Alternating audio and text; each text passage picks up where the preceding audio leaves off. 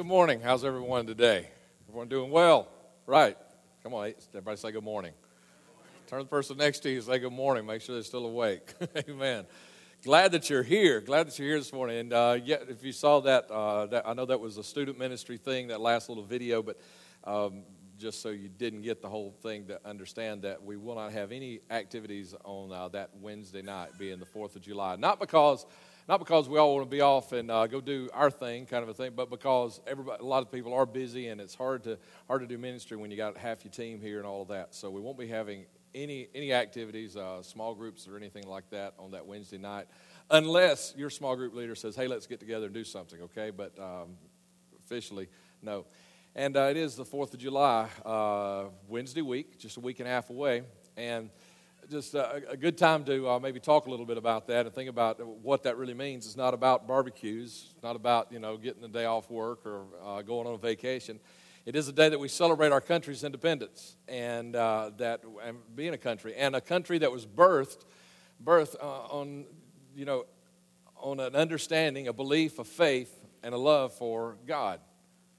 And a lot of men and a lot of women have given their lives. They've uh, actually given given their lives and death to defend that for, uh, for you and me so that we would have freedom, so that we would have liberty. And because of, because of this, and just good timing, I think, here, we had two of our young men this past week uh, leave for deployment in Afghanistan. And uh, I asked you uh, last week, I actually didn't realize Scotty was leaving this week. Scotty Berry. We prayed last week for Zach and, and Brittany and the family. I did not realize, I didn't think Scotty was leaving for several more weeks. So Scotty Berry and Zach Reed, I want you to be praying for them. Some, a lot of you raised your hand last week and you, you told Zach you're going to be praying for him. And so please be praying for him. And also, we, uh, we, we have a celebrity with us today. I mean, he's always celebrity in, in my book. Uh, Jeff received another medal this past week uh, from his military service. Wounded Warrior, right? The Wounded Warrior Medal. And uh, I can, I can only do two, two fingers because I was only a Cub Scout, but I salute you again, Jeff. Uh, just one of my favorite people in the world. I love and appreciate him, and, uh, and all of you that, all of you that uh, gave your time, you served in the military, I just want to say thank you again. Thank you again for your service. The other day I was walking up to Walmart, and you know, I hate seeing those little tables sitting out in front of Walmart because somebody's selling something or whatever. And I'm always so thankful I never have any cash in my pocket, you know. I never carry cash anymore, you know. And uh, thankfully, none of those people, you know, they take debit or credit cards. So, but as I'm walking up, the man, you know, he says, Sir, would you like to give something to veterans? And then, you know, it's like, oh man, yeah, this is one that I'd like to do something for. And then I remembered I had six bucks in my pocket. I took the six bucks out and I dropped it in this thing. I said, I, I never have cash. I, was like, I walked in the door and I remember, wait a minute, I got another quarter. And went back out gave him, gave him that quarter too. I, I want you to know, and, and, I stopped and let him know as a veteran that I appreciate, I appreciate the gift uh, of his service. And so if you uh, are in the military or have been in the military, anybody in your family, I just want to say one more time, I appreciate your service to our country and what you've given to us. Amen. Amen. All right, let's have a word of prayer and let's get into the second sermon in our series, Flip This House. Father, I love you. I thank you, God, for. Uh, God, for the liberty that you've given us, God. Thank you, Lord, for using uh, so many men and women over these years, God, to protect and defend our liberty and God, the liberty that you gave us. And I pray, God, there, there's so much of this that has gotten away from us, Lord, so much that we have let go of in this country. God, uh, the, God, the faith that we were founded upon, the faith that made us great, God, God, the belief in your ability and power to, to make us a great nation, one nation under God. And I pray, God, that you help us, Lord, uh, in our lives begin, and then in our communities, God and then maybe even across this country, God, to begin to flip this house back, God, to the place where it was supposed to be. I pray, God, that, that you help us today, God, with, with this, this one little piece that we're going to deal with today. I pray you challenge somebody. Pray, God, you encourage somebody. I pray you renew something in someone today. In Jesus' name we pray. And everybody said, Amen. So today we're going to talk about flipping the marriage house, marriage in the United States of America because a lot of, a lot of what we know as marriage in present day America, USA, is not what God intended. And, and you know, and I, I, think I said this last week a little bit, uh, but you know, this whole thing about marriage and, and you know, the same sex marriage and all that, and where, whether we can redefine what it means. Listen, this is, this is not an American thing. We didn't dream this up 200 years ago. You know, what marriage, what marriage is, marriage has always been throughout all of history. Now, there, there have always been uh, abuses. There always been, but that it's always been that. So this is not just a this is not just a me and you thing. It's not just that the Christian church in America said no, marriage is between one man. No, this is the way it's always been. All of history, all just about every people that has ever lived, every country, every nation. It's it's always been about that. Okay, so today we're going to talk about marriage just a little bit. I want to take you to a scripture. And, uh, you know, normally think about all those New Testament scriptures. We read them over and over when we talk about marriage and talking about family and these. But today I want to take you to a, an Old Testament scripture, Psalm 127. It says, Unless the Lord builds a house, the work of the builders is wasted. Unless the Lord protects a city, guarding it with sentries will do no good. It is useless for you to work so hard from early morning until late at night, anxiously working for food to eat, for God gives rest to his loved ones. Now, this was, that was kind of weird. I mean, we're talking a little bit, you know, kind of about the family and you know, some things here and there. And it's kind of weird that that one's thrown in the middle, isn't it? I mean, it's like that about, you know, you should, it's useless for you to work so hard, work from uh, daylight to dark. It's useless. But, but then I was reading something this week and it reminded me of, you know, okay, I'm old enough to, to remember blue laws. Now, I, don't, I have no idea why they were called blue laws. I don't know, I don't know what that means. But blue laws means, meant that most businesses were closed on Sundays. I mean, be, that's weird to a lot of you people to even think about the fact that you couldn't run to Walmart this afternoon, you know, that you couldn't go places like that. Uh, you know, it was hard to find a place. I mean, you could find, even, even most gas stations were closed. And, and, and most, of, most of you, probably here, a lot of you have grown up with the 24 hour thing. You know what I mean? I mean, everything's open 24 hours. I mean, you, you know, you can go get anything you want pretty much any time of the, any time of the day, any time of the night. You can get it. So, uh, it, it, you know, it's thrown in here, but it reminds me of where our country has gone to in a lot of other areas. Uh, now, am I saying I don't, I don't like businesses being open on Sunday or I don't like businesses being open to 24 hours? I'm not saying that, but what I am saying is that we've lost a lot of who we are. And we've been so busy with a whole lot of things going on and we've been so, uh, so interested in, in, in, gathering and becoming and, and doing all these things, we've, we, we've not stopped sometimes and say, wait a minute, before we make this decision, what is this going to cost me? That's what we've not asked ourselves in this country. Before we make this decision, what is this going to cost us? And in our marriages, a lot of times, I think we make, we, we make decisions without stopping and say, wait a minute, before we cho- choose to do this, what is this going to cost us? And I, I don't mean just financially, but, but, yeah, we could stop here, and, and I don't plan to talk about finances this morning in your marriage, but I mean, we could stop here, we could talk a while about finances. But, but I'm not just talking about that, I'm talking about every single decision that you make, time decisions that you make in your family. You know, uh, uh the decisions that you make on what you're going to do, you know, vacations that you're going to take, you know, uh, those kinds of things with, without thinking and, and asking the question houses, where you're going to live, where your kids are going to go to school. Every one of those decisions, we need to stop and think what is this going to cost us when we make this decision? Verse 3 says, Children are a gift from the Lord, they are a reward from Him. A reward? Now, what do you, what do you got to do to get a reward? You got to do something, don't you? You got to do something to get a reward. Children born to a young man are like arrows in a warrior's hands. Children born to a young man are like arrows in a warrior's hands. How joyful is the man whose quiver is full of them. He will not be put to shame when he confronts his accusers at the city gates. So here's my contention for you, and we're going to talk about several things about marriage just as quickly as I can, briefly as I can. Is that marriage is under attack in the United States of America. And it has been for years, for decades. You know, and, and you know, something, something that, you know, you realize when you start looking around and you see young people, uh, you know, growing up and you, you look at your kids and you look at your grandkids, you know, and you start looking at them and thinking, man, they don't understand this. Blue laws, what's a blue law? You mean Walmart wasn't always open 24 hours a day, seven days a week?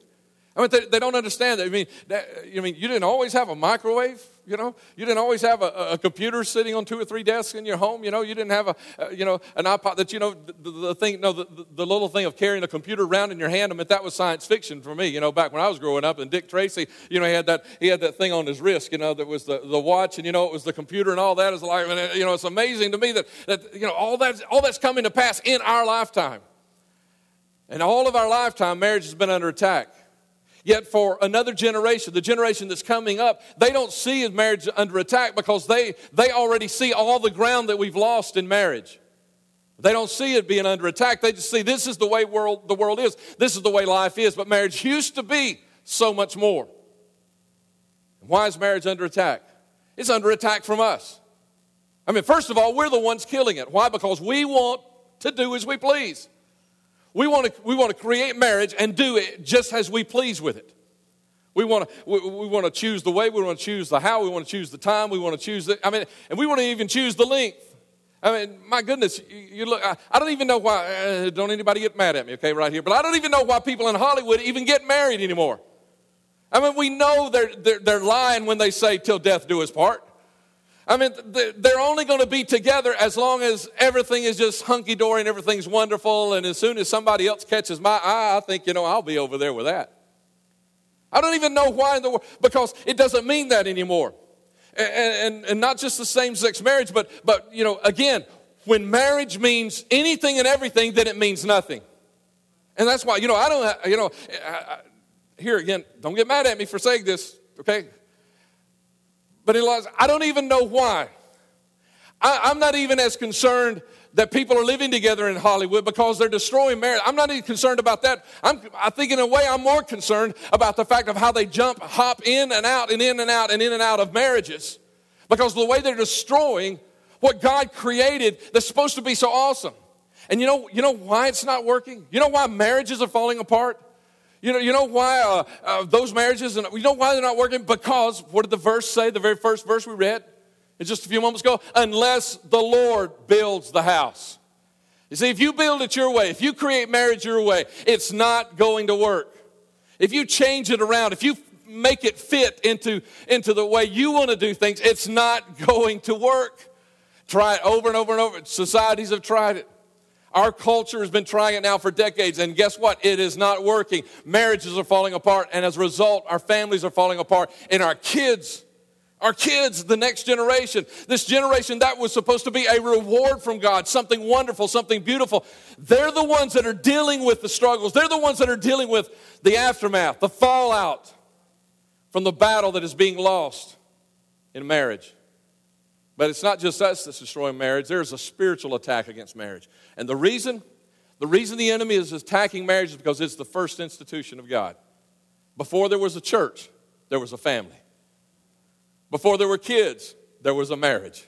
It is the first institution. it, it is, it is the basis on what everything in this whole world is built on.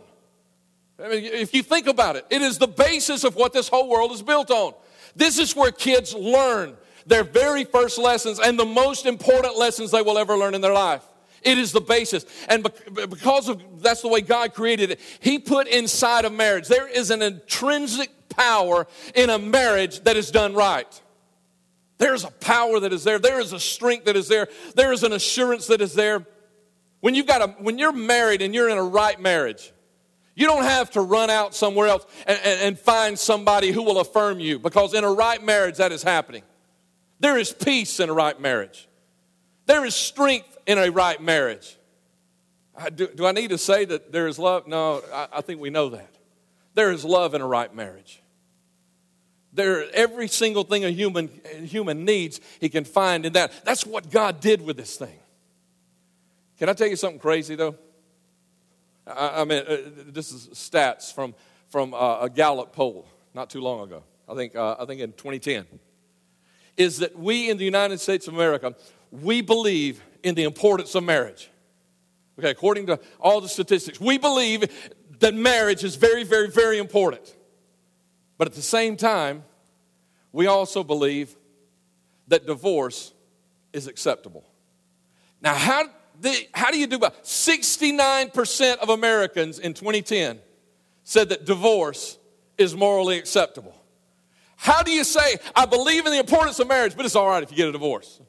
Uh, you know, it, it, it's kind of like you know, it's kind of like those uh, uh, you know people that say, "I believe everybody ought to eat healthy." You know, we ought to stop having to pay all these you know high bill, uh, bills, uh, medical bills for everybody that you know we're all living how we want to and doing everything. You know, and taking everything in our bodies we want to and abusing and, and all this. I think everybody, but you know, as for me, you know, I, I, pass me my next Big Mac, you know, kind of a thing. That's kind of what we're doing with marriage.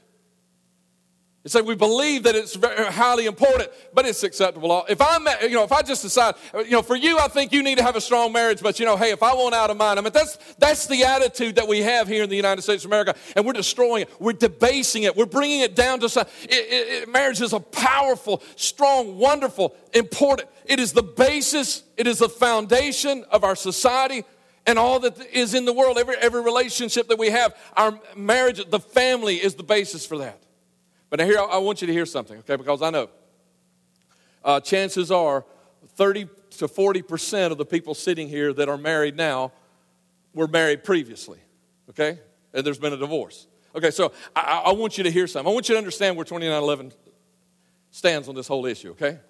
I, I, I, don't, I don't want you, because I heard some people, some people say, well, you know, the church hates divorced people. No, churches don't hate divorced people. Let me tell you how we stand on this. At 2911, we accept the fact that divorce may be in your past, but we refuse to accept that divorce will be in your future. Amen. I mean, we accepted that it may have been, but we refuse, and we're doing everything we can. We do everything we can to support the marriage that you're in right now because we want it to be strong. We want it to be powerful. We want it to be what God created it to be. It's under attack. It, it, it, it is, and, and you know what? You're not the, it's not just you two. It's not just you and your spouse that is going to suffer when your marriage falls apart. It is, and it's not just your kids either. It is all of society that is going to suffer when you don't do what God. And so we do everything possible that we can to make for strong marriage. And that's why we, we stay it so strong because God said it so strong. I'm going to read the verse to you if I get a chance to toward the end of this message.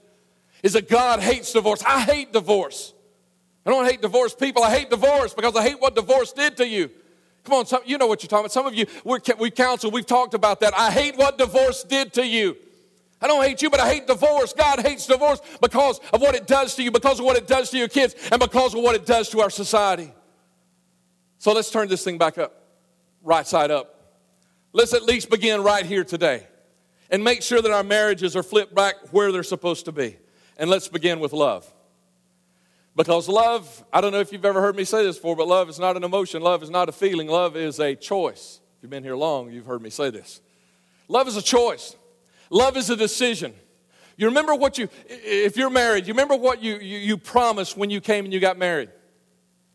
And if you're not married yet, one of these days, when you stand before uh, you know, an official to, to get married, you're going to promise to love and to cherish to love and to cherish. And, and, that kind of thing goes right there together. Love and cherish, it's, it's the same thing to love and to cherish.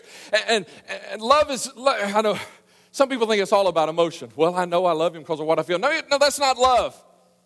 Uh, you know, just heard this. I'm,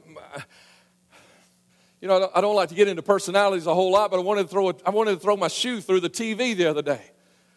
If it hadn't cost so much, I might have done it. You know, if, I, if somebody would have given me a free one afterwards, I probably would have done it.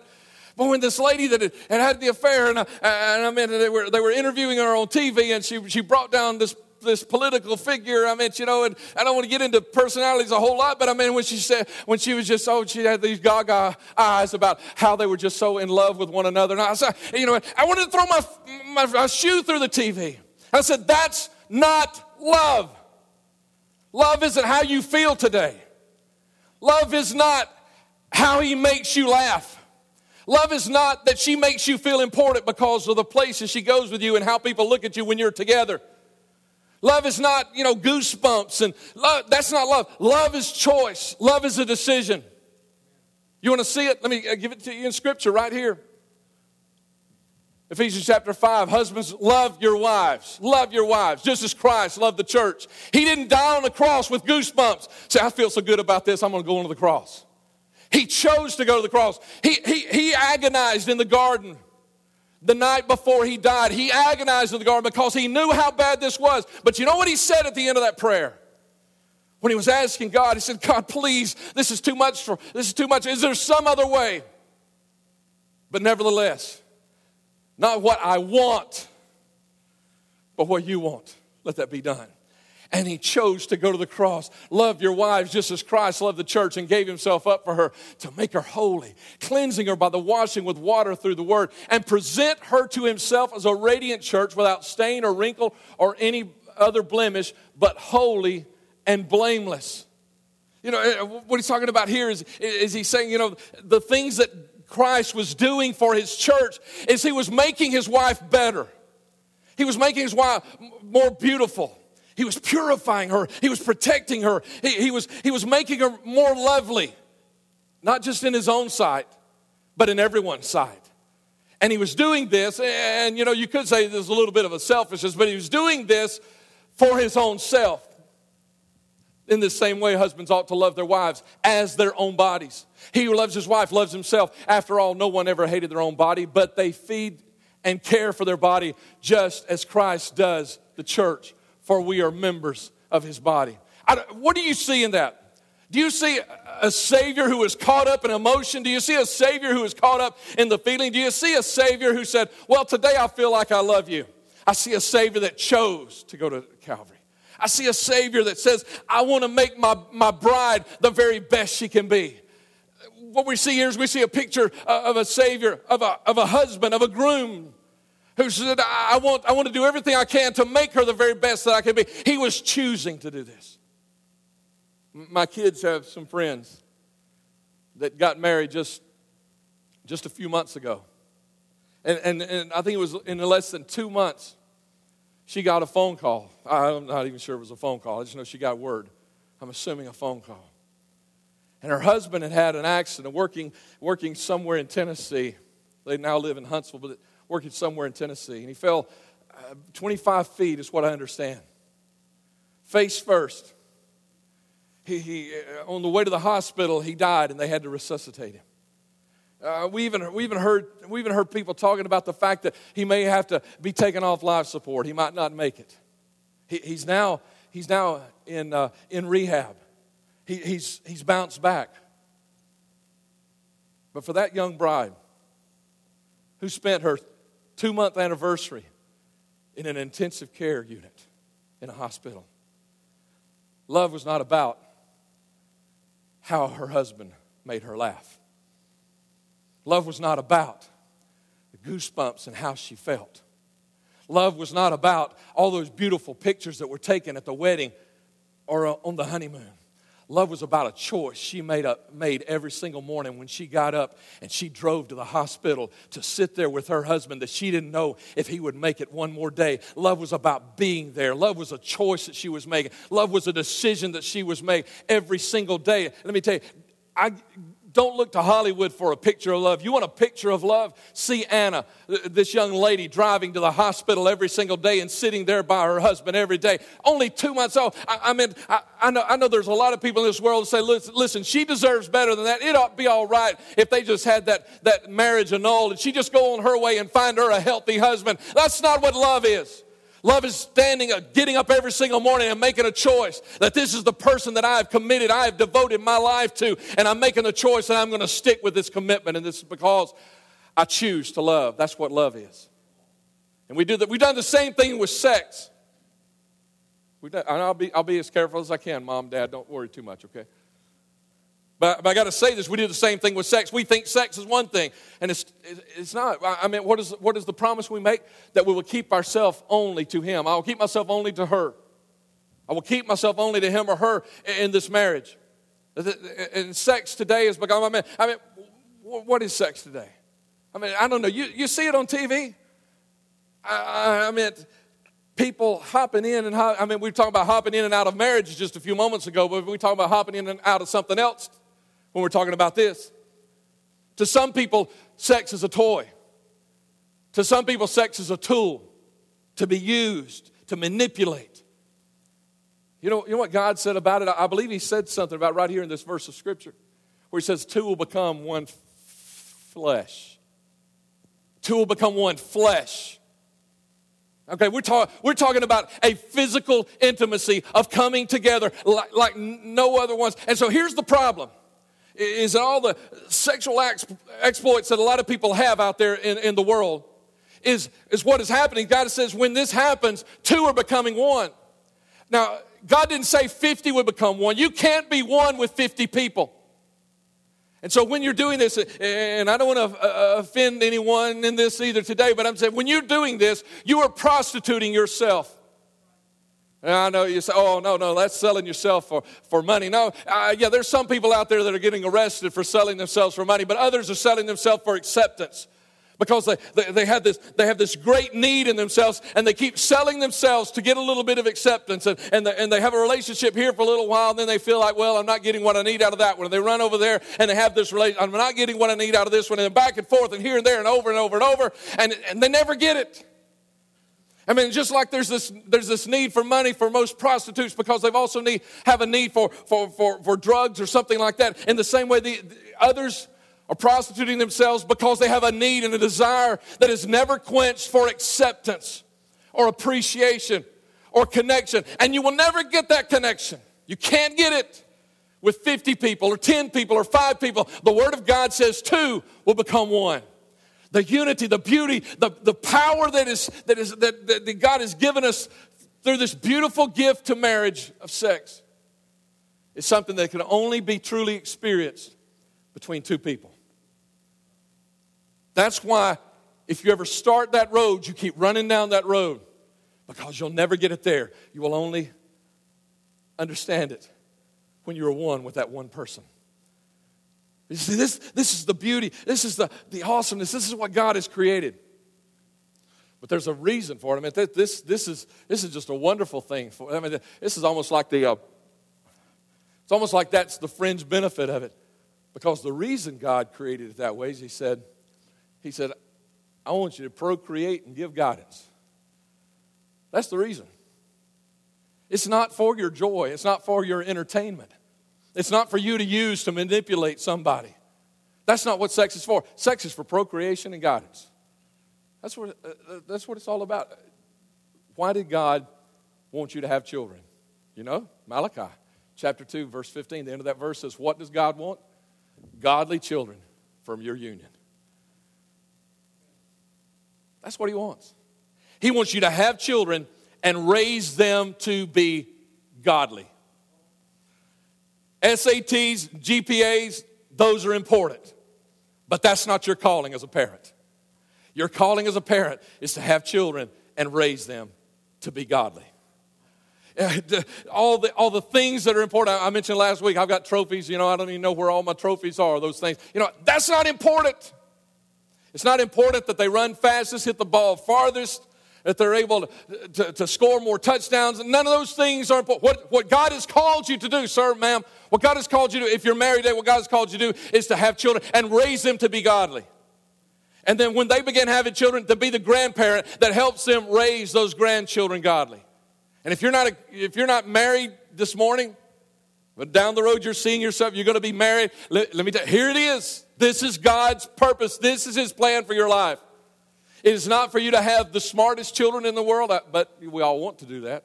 It's not that you have the most beautiful children in the world. It's not that you have the richest children in the world. Your purpose as a parent is to have children and raise them to know Jesus Christ at an early age, to live as who He is.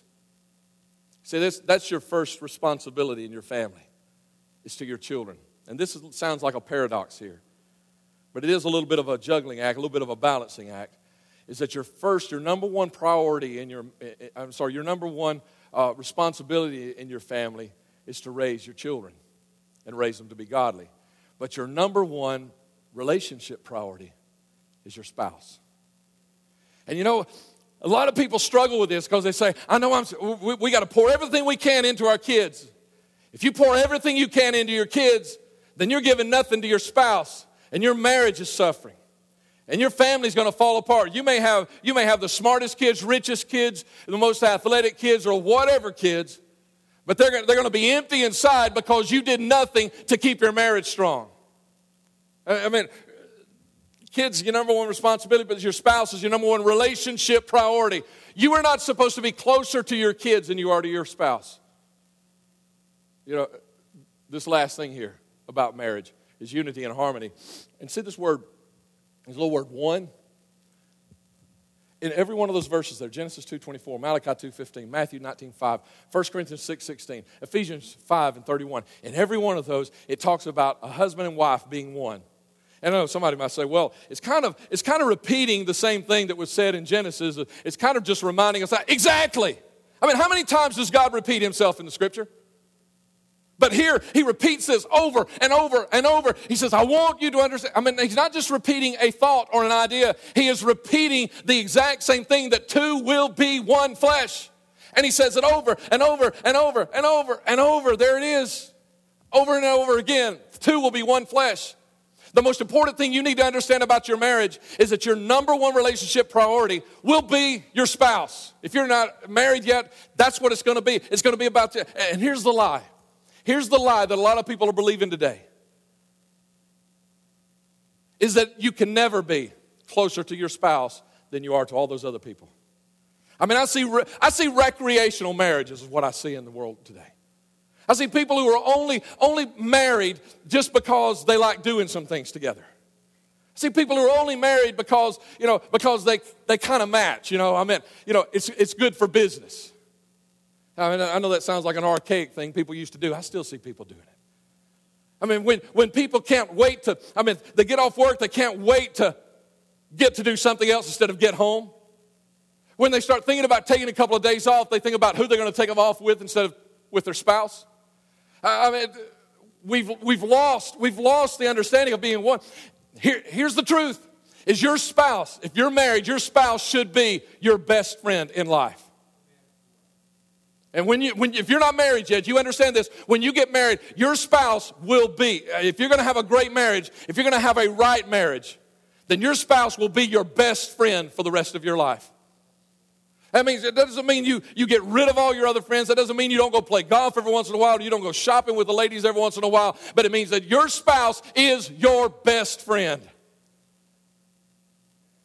But the world tells you eh, that'll never happen.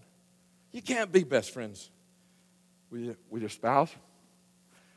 I've really been praying about this this week, and I had, had to roll over and tell David the other night after I was th- laying there in bed. I was thinking through all of my all of my sermon th- notes again. I was just going through them and thinking. And I, I just rolled over and I said, I, I just want you to know, do you, do you know you're my best friend? Because I tell you, she honestly, truly is. And I don't mean today. I, I don't, I don't mean because, uh, I don't mean by default, because I don't have anybody else closer to me. I mean, for 30, help me here, 33? Almost, right? Next, next month, yeah, okay. I'm good. For nearly 33 years, she's been my best friend. And if you listen to the lie that says your spouse cannot be your best friend, you will not have a great, wonderful, right marriage. I don't see how that can. Wait, wait. Those of you who've been married a long time, back up with me. Okay, back up with me. Do you remember? Do you remember when you when you when you said those vows? Do you remember?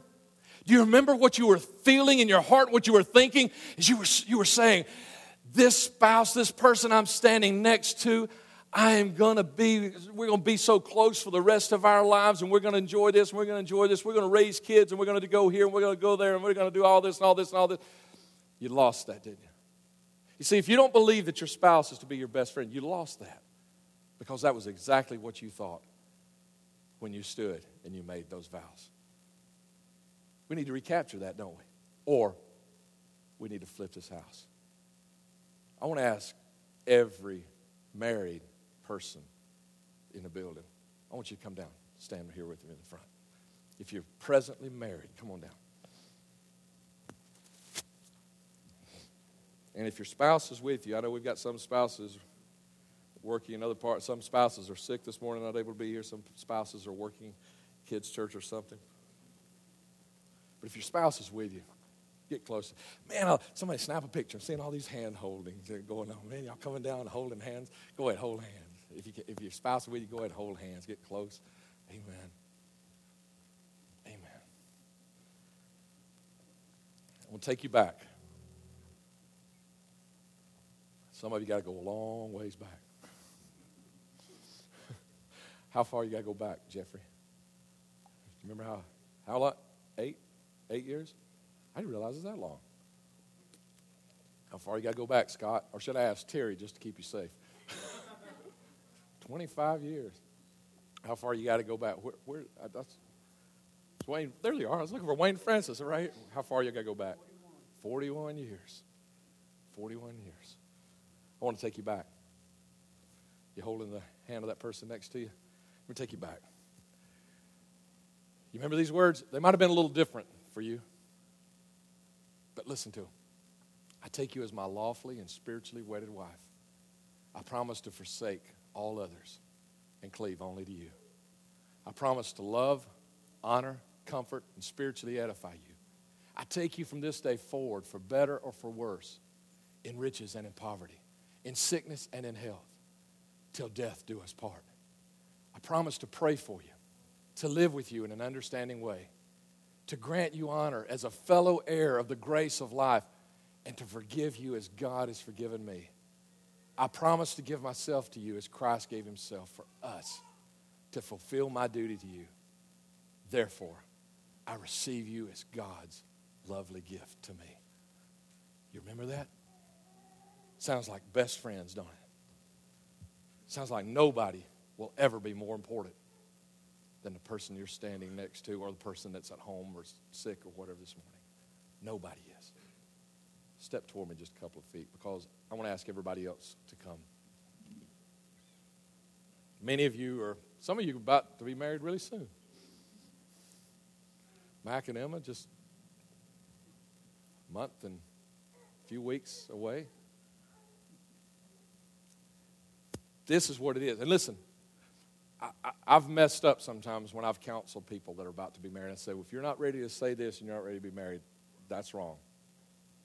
If you're not ready to live this, you're not ready to be married. I wish we could go into this country and flip marriage back on the right, back right side up. We're not going to do that in a couple of weeks. But you know where we can begin? Right here, right here, right here, right here, right here, right here, right here. And then start living this in front of everybody else in the world. And let me tell you why this is important. Last verse, last scripture right here, Malachi. Go back to Malachi. We read a little bit of this just a few moments ago. God says, You cry out, why doesn't the Lord accept my worship? I'll tell you why. Because the Lord witnessed the vows you and your wife made when you were young, but you have been unfaithful to her, though she remained your faithful partner, the wife of your marriage vows. Why doesn't the Lord accept my worship? Because you've not been faithful to your vows. You see, your worship I don't care what, I don't care what your worship looks like, looks like in here. If your marriage isn't right, God doesn't even accept your worship. You know, nothing else. I mean, this is the this is the vow. This is the promise. This is the covenant you make in this world above any other. And if you lie in it, or if you don't remain true to it, are you listening to me, you unmarried folks? If you don't remain true to it, no other vow or covenant or commitment or promise or, or, nothing else you do in this world can be blessed by God if you break this one. And I'm not just talking about adultery and those things, I'm talking about living what we read, having a great, awesome marriage, being best friends, being there for one another. Nothing else can work, nothing else can matter. That's why this is important. Let's flip our marriage. Take, take your spouse by the hand if he or she's there beside you. If not, just close your eyes with me. Let's all close our eyes. Jamie, lead us. Jamie's going to lead us in a final song. Don't start singing until you finish praying. But let's pray. Pray over your spouse right now. Those of you who aren't married yet, pray over your future spouse. Some of you, very few of you, like Mac, probably has a name to put with that or a face. But you can still pray over that future spouse. And pray for yourself.